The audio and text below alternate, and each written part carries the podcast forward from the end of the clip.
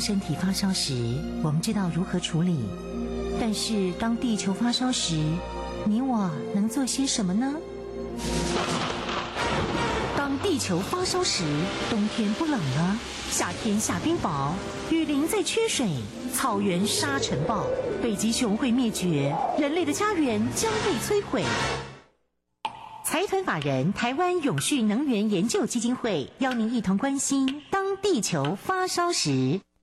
当地球发烧时，与您一起掌握节能减碳、气候变迁最新发展趋势。听众朋友您好，欢迎您再次收听《当地球发烧时》，我是主持人林尔翔。节目中的朋友邀请到的是台湾永续能源研究基金会董事长简佑新简董事长，董事长您好。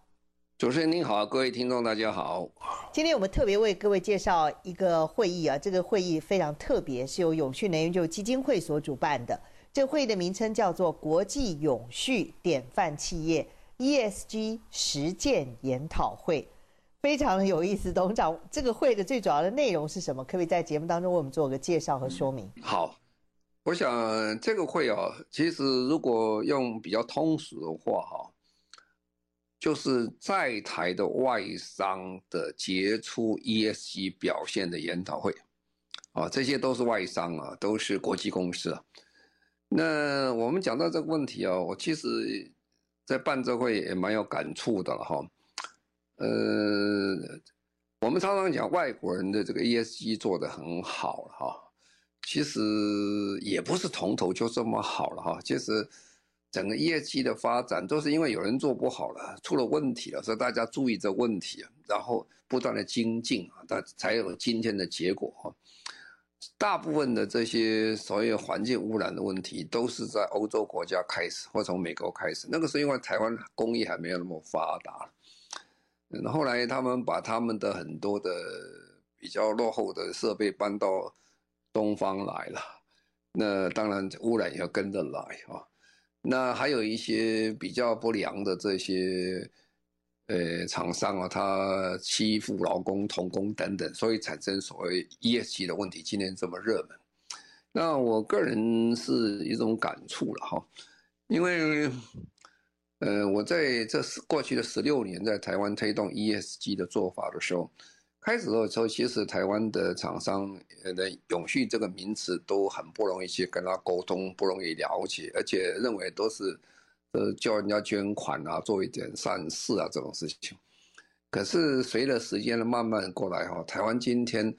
我们看到已经是蓬勃发展哈，那 ESG 讲起来，台湾已经逐渐的跟上国际，还有一些做的比国际也要好的有一些了哈。那大部分呢，我们是应该是算在国际上算还还可以还不错的国家。那开始做的时候，台湾也是这样，很多厂商啊，他呃他的这个主管都会讲，哎，以前我们的老老板跟我们讲，就是这个家族企业到了，他我的老老板跟我们讲，让你走，听你话哦，我们好好做，我不要讲，不要说就可以了哈。那后来发现这个时代已经不行了，你要做要说，而且要说透明，而且还引动社会的风潮，因为社会非常关心他们的做法。那这些外商在台湾哈，我刚才会这么讲的原因就是说，我在一九八七年当当当台湾第一任的环保署长的时候，那也就是因为哈台湾呢高度的这所谓的经济奇迹下。让台湾产生非常多的污染，这时候有不少的外商在在台湾，那个时候的外商跟今天台外商是差得很远啊，有些外商的表现是非常的不良，呃，一个最最明显的例子就是说 RCA 这公司，这公司它在台湾啊、呃、做很多电子电器的用品的时候，它排放很多的污水，造成大地的污染，还产生很多的这些呃员工后来得到。癌症啊，后来这个官司打很久，打了非常久，当然有赔偿，但是人有些命都没有了哈，那土地都很糟糕啊。那这个是早期啊，早期刚才讲，这很早，这已经三四十年前左右的故事了哈。一九八零年代，台湾那是污染比较严重的时代是这样。好，然后后来这些国际的呃这些公司也受到非常多的压力了，因为。你到国外去公司做，如果放出很多污染的排放很多污染的时候，那其实是呃对不起当地，也对不起这个世界了。那还有一些他们很多的国际厂商到非洲去啊，呃，到非洲去，他又贿赂当地的这些很多的总统部长们呢，取得矿商矿权呐，用很多童工劳工等等，又引起联合国非常的重视。所以联合国后来才发发展出所谓永续发展目标，也希望这些呃国际厂商能够多照顾这些地方的民众，也要照顾我们环境的地球呢。所以都是这样演变过来的哈。其实呃不管是哪一方啊，资本主义下本来就会产生有一些呃不太公平的事情，但是 ESG 的精神把这个不公平啊。的状况慢慢把它化解掉，所以这个为什么有 ESG 的发展就是这样来。那台湾的外商四十年前我讲过，呃，有有不少的例子后对台湾产生很大的影响。后来甚至，呃，我们还要做很多工厂的时候，好的外商也受到影响哈。那时候，呃，比如说这个台中港要做 Bio 的工厂的时候，也受到地方民众的一些阻挠，后来做不成，做不成又跑到。呃，美国 Texas 州去做，那边做的又好，环境也没有破坏，啊，所以这就说变成一个，呃，大家在呃在发展的过程中，总是会有一些呃害群之马。后来台这些外商们在台湾，大部分都有一个这样共同的表现，这些外商在台湾后来其实基本上基本上外商都还蛮遵守法律啊，地方的法律都非常遵守啊。呃，国际的这些规则，他也蛮相当的遵守，那也养成一部分这些外商，基本上他就是说法遵遵守以外，他们也不愿意多讲什么话，都默默在做，所以你要跟外商谈，其实外商的透明度在台湾并不是真的那么的高了哈。很多事情其实我们也不是很了解啊，因为他也没有对外特别做一些呃这些啊沟通等等。不过最近的差不多十年来，我们接触的外商开始有变化了，就是说，呃，因为 ESG 第一件事情要讲透明啊，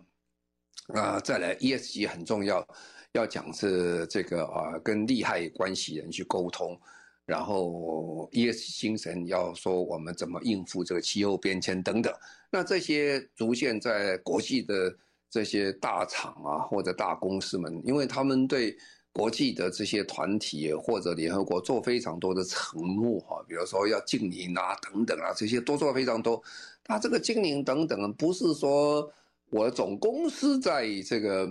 英国，我总公司在美国做好就可以的，不是啊。因为我们所谓的边界的问题啊，任何一个公司只要是属于你的公司，不管是子公司啦，或者是它分公司等等。一样要接受总公司一样的标准来看待，啊，所以台湾最近很多的外商表现得非常的杰出，在 ESG，他把方面一方面把他整个在国际最新的概念移到台湾来，哦，那一方面他在台湾也发展出一套这个。台湾这个做法，那这些表现都很好。那这个最明显是什么？最明显就是说，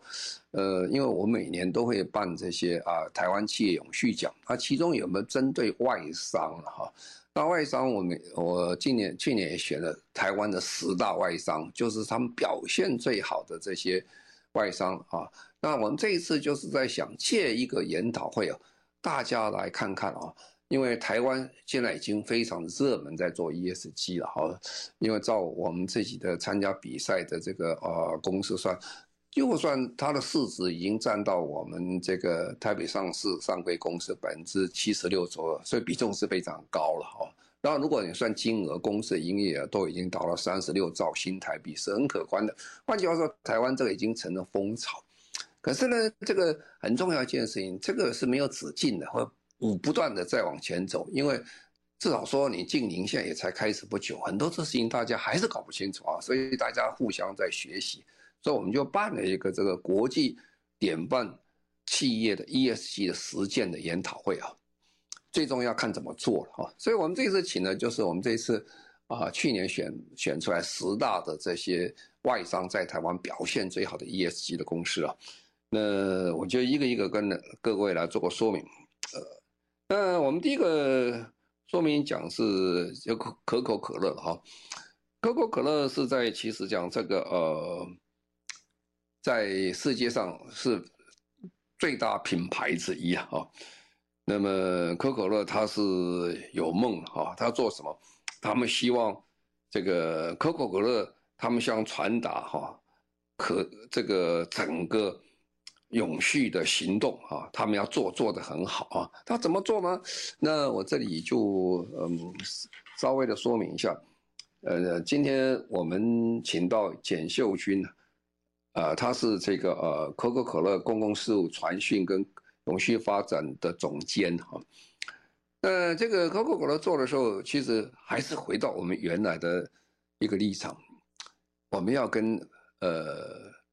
所谓的这关系利害关系人去沟通哈，但我也要知道消费者的需求是什么啊？那现在消费者需求已经变跟过去又变了很多哈。各位晓得，可口可乐是含糖成本很高的一个呃一个饮料啊。那各位晓得，这个糖喝多了，这个对身体会产生很多问题，特别是糖尿病等等啊。所以在当年，在这个纽约啊。呃，他都开始市长都开始禁止啊，这种大瓶装的，还不是只有可可可可口可乐呀，大瓶装的这些苏打饮料都不可以卖啊，因为这个大家喝太多乱喝，有人长得胖胖大，而且是对身体很不好了，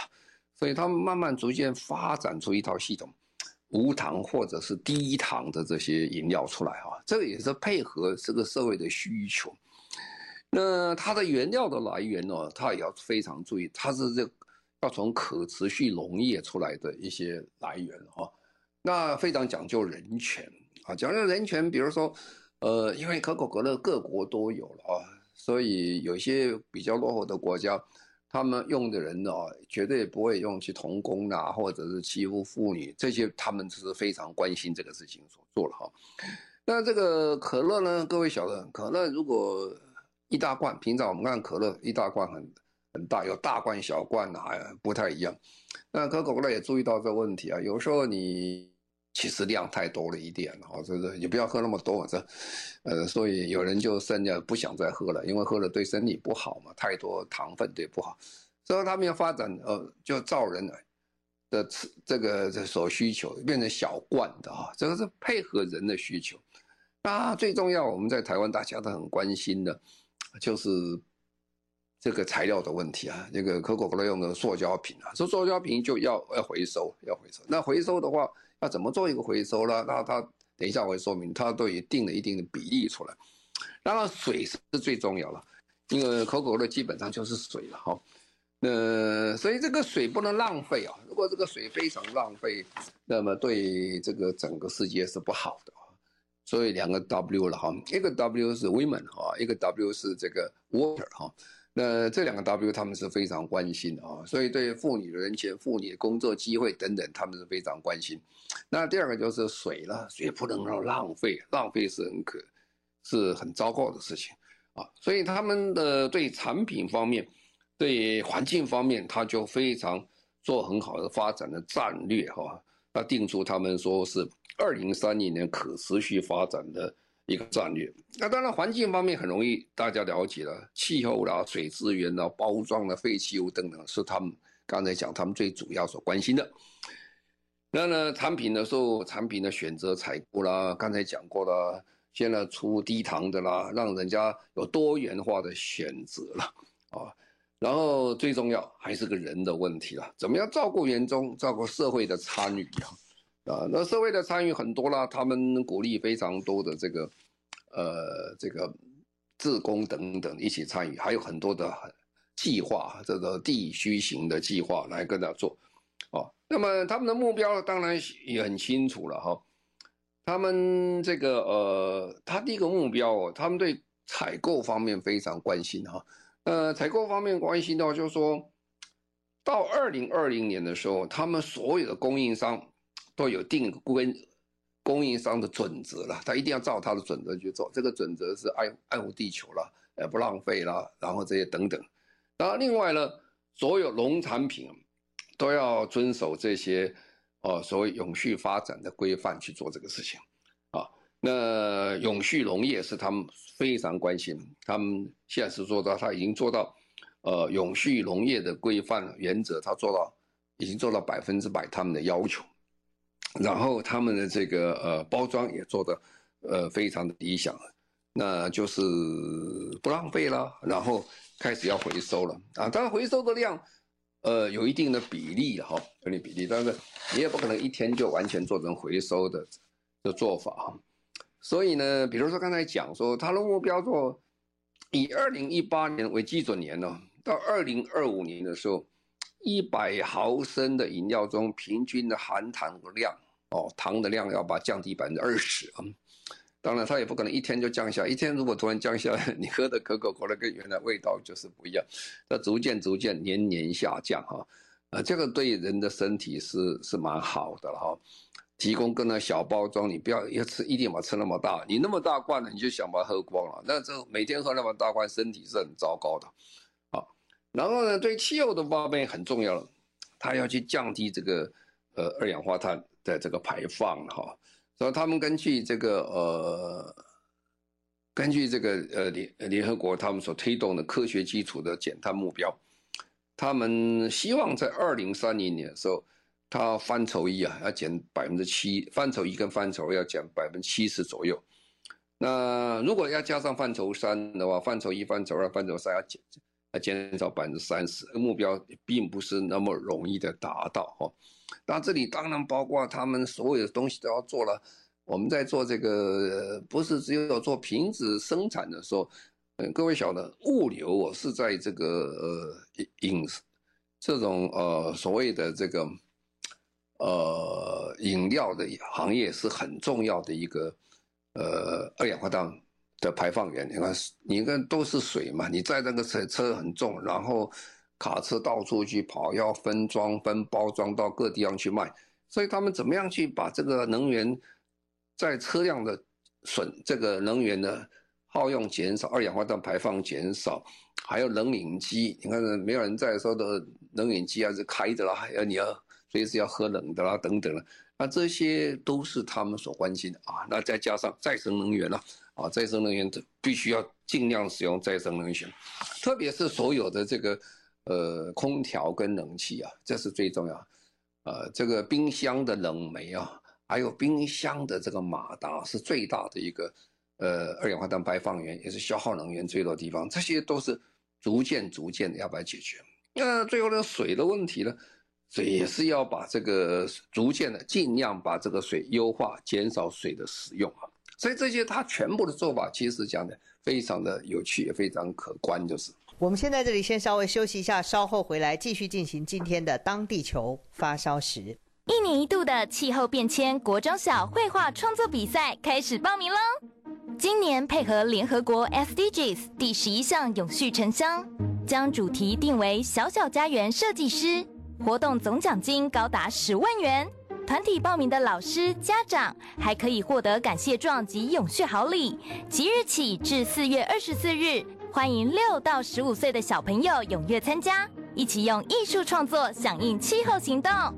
您现在所收听的节目中广新闻网《当地球发烧时》，我是主持人林尔祥。节目中朋友邀请到的是台湾永续能源就基金会董事长简又新简董事长。今天我们特别谈到国际永续典范企业 ESG 实践研讨会，这是由台湾永续能源就基金会所举办的，邀请在台的外商还有杰出的企业。共同的来讨论如何实践 ESG，董事长。好，第二个公司跟各位讲是家乐福哈，我想各位大家都了解，家乐福是一个非常成功的一个零售店哈。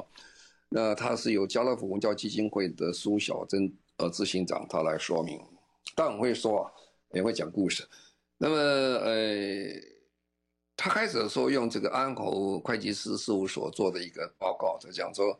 台湾人的风险永续风险排排行大概是什么状况？很有趣啊，各国的的永续风险排行不见得完全相同啊。比如说你要看瑞士的这个，呃，这个 WEF 啊，世界经经济论坛讲，他们十个最大前面的话，五个大概就是气候变迁的问题啊，而且开始就是气候变迁问题。台湾不是啊，台湾主要的问题不是在环境面。台湾主要的问题是在社会面啊，比如说，我先来讲一下，你你觉得怎么样？比如说，台湾的第一名，呃，民众觉得最可怕一件事情就是超高龄化啊，这是这是很大的问题啊。第二就是少子化，那第三个比较大的大家社社会问题就社会的经济不平等，贫富差距大，再来是缺乏呃居住正义啊啊，再来是所谓。社会有点对立啊，在在讲了很多这些的问题，啊，那这些问题很多人就在想，哎，这个问题我们要解决，谁要解决？那其实一问大家讲，他当然百分之八十是政府的责任，百分之七十是这个呃企业的责任啊，那么百分之二十是个人的责任，这是一般人的反应是这样，民意测验出来结果，其实不然啊，其实很多问题啊。还是人造创造出来，很多问题还是从人开始解决问题，所以我们要解决问题是大家一起来解决，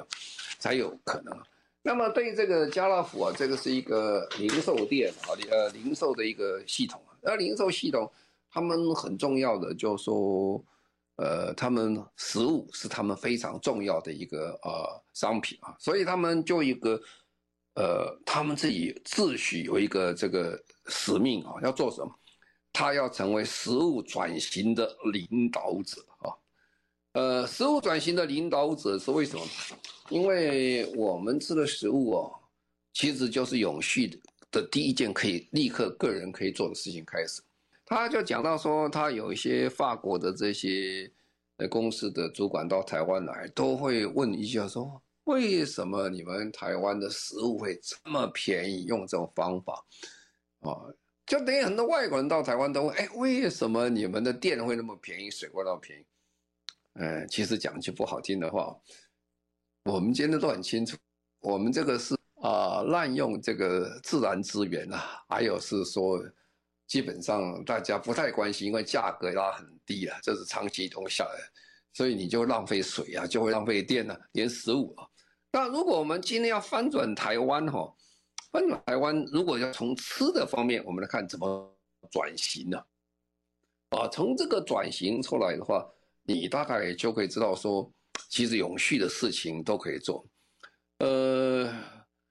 家乐福也很有名啊，家乐福他们卖鸡蛋啊，家乐家乐福卖的鸡蛋跟一般的鸡蛋不一样，价钱比较高一点啊。为什么？它成本比较高啊。那么成本比较高，你可以从他的想法是怎么样？其实鸡哦，你把它养在这笼子里面啊，鸡其实很可怜啊，它一生啊，长稍微长大，你要放在笼子里面养啊，每天走动的运动机会都没有。呃，你喂的鸡的饲料的就比较良好的饲料，少打针啊，啊，少其他这些呃化学的或者呃这个针剂打下去啊。那么这个时候你这。养这些东西的时候，你要开始对环境有些问题开始有点概念、有个了解。要注意到动物的福利，哈，我们现在讲人的福利。现在其实世界变，动物也有动物的福利。即使你要吃它的，你要让它活得愉快一点，哎，所以动物的福利要重视这个问题。然后最后你才会有一个国际的竞争力出来啊。我们一样卖东西的食物的时候，你要让人家觉得吃的是不一样，感觉是不一样啊。那这个，所以他卖的蛋啊，各位如果去吃，他们很得意的啊，他就问说，呃，你们听过有没有家乐福卖的蛋啊？然后听过有吃了没有？然后吃了以后，很多人吃了就黏住了，因为他从他个人开始做起啊，把刚才这几个问题，从食物安全、环境永续、公平贸易、动物福利、产产业升级，通通摆在一起算了哈。所以他这个是从鸡蛋开始做，因为鸡蛋是。啊，今天当然台湾鸡蛋鸡蛋是非常贵的哈，但是鸡蛋其实是我们生活里中最重要的一个营养的来源之一啊，啊，所以这个从这开始要做起啊。那从这个做的时候，你就可以了解动物了，了解了解动物的话，你就了解有机的农业啊。那从有机农业再转成重视生态的农业哈，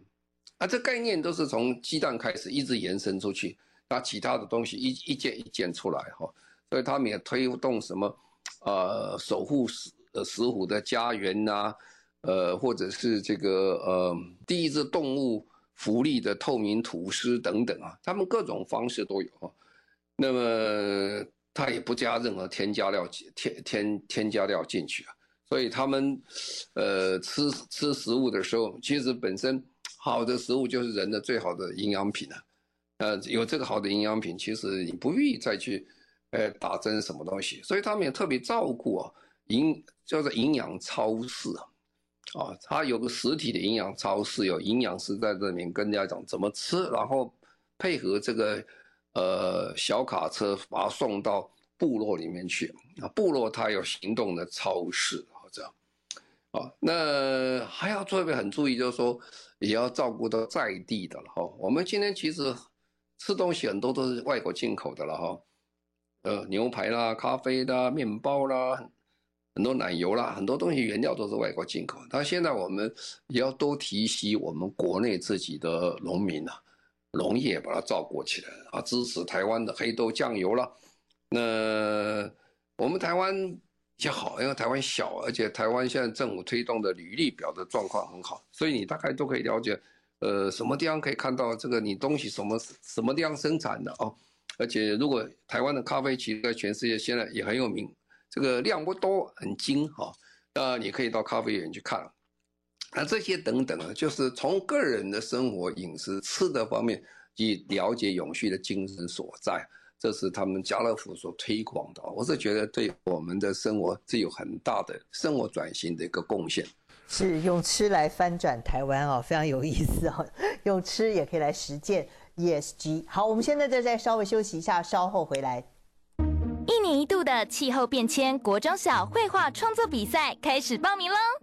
今年配合联合国 SDGs 第十一项永续城乡，将主题定为“小小家园设计师”。活动总奖金高达十万元，团体报名的老师、家长还可以获得感谢状及永续好礼。即日起至四月二十四日，欢迎六到十五岁的小朋友踊跃参加，一起用艺术创作响应气候行动。您现在所收听的节目中广新闻网《当地球发烧时》，我是主持人林尔祥。节目中朋友邀请到的是台湾永续能源就基金会董事长简又新简董事长。我们今天特别谈到的是国际永续典范企业 ESG 的实践研讨会。刚刚董事长为各位介绍了可口可乐，还有台湾的家乐福怎么样在实践 ESG。接下来还有哪一家企业，他们的做法是不是也可以跟我们做一个参考呢？董事长，我想另外一个这个是很有名的联合利华哦，联合利华在台湾产品非常多，而且他们的产品的品牌很多，它有四百多种品牌啊，所以。很少有人说不知道这个品牌的，也许搞不清楚是联合利华，但是可能用过他们品牌的东西。那这个公司哦，它是也是世界性的公司啊，所以他们有一个叫做联合利华永续生活计划哈。那么它是很早就开始啊，它从二零一零年到二零二零年已经做完成了十年哈，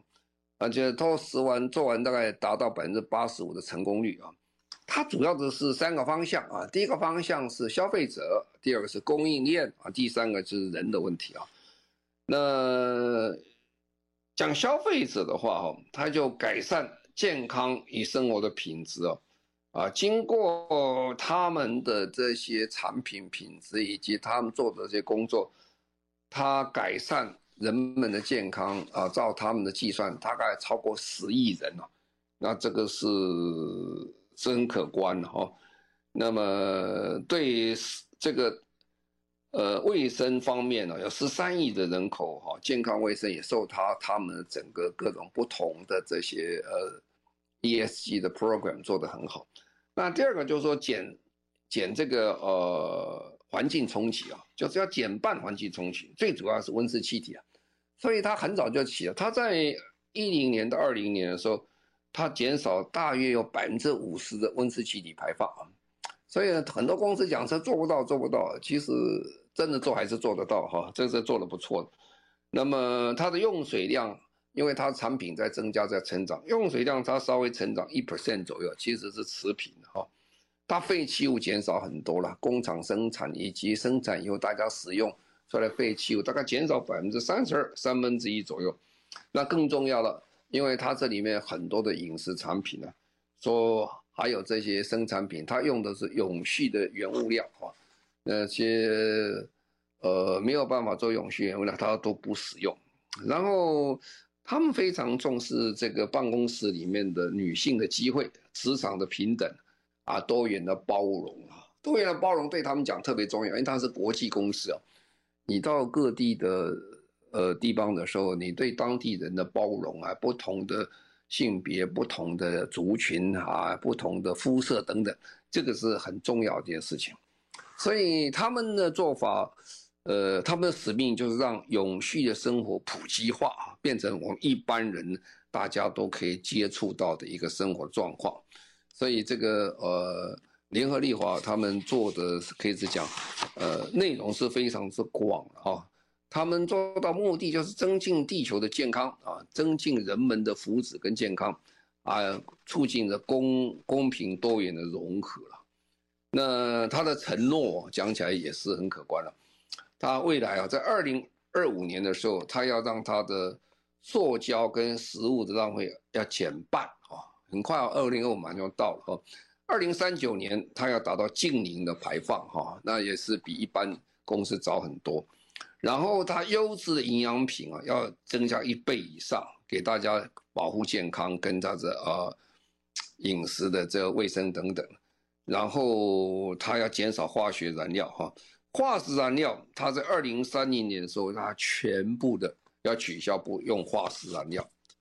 啊，所以大概可以看到。一个国际型的大公司，它的这个整个策略面，它的广度、深度都是非常之大哈。当然，这个呃，我们那一天开会，还有呃屈臣氏，还有这个就日本的花王啊，这些他们都做得很好。有机会我再跟各位做个说明啊。总而言之，我想国际的企业可以供到我们很多可以做 ESG 的参考。嗯哼，好，其实不仅国际的企业，还有我们国内的。呃，厂商还有企业也在朝这个方向努力，他们所做的一些事情呢，也值得我们学习的。今天非常谢谢我们台湾永续能源就基金会董事长简尤新简董事长特别分享了永续能源就基金会所举办的国际永续典范企业 ESG 实践研讨会，几家典范企业的做法。谢谢您。好，谢谢各位，再见。也谢谢所有听众朋友您的收听，我们下个星期同时间再会，拜拜。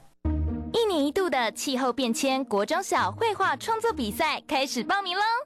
今年配合联合国 SDGs 第十一项永续城乡，将主题定为“小小家园设计师”，活动总奖金高达十万元。团体报名的老师、家长还可以获得感谢状及永续好礼。即日起至四月二十四日，欢迎六到十五岁的小朋友踊跃参加，一起用艺术创作响应气候行动。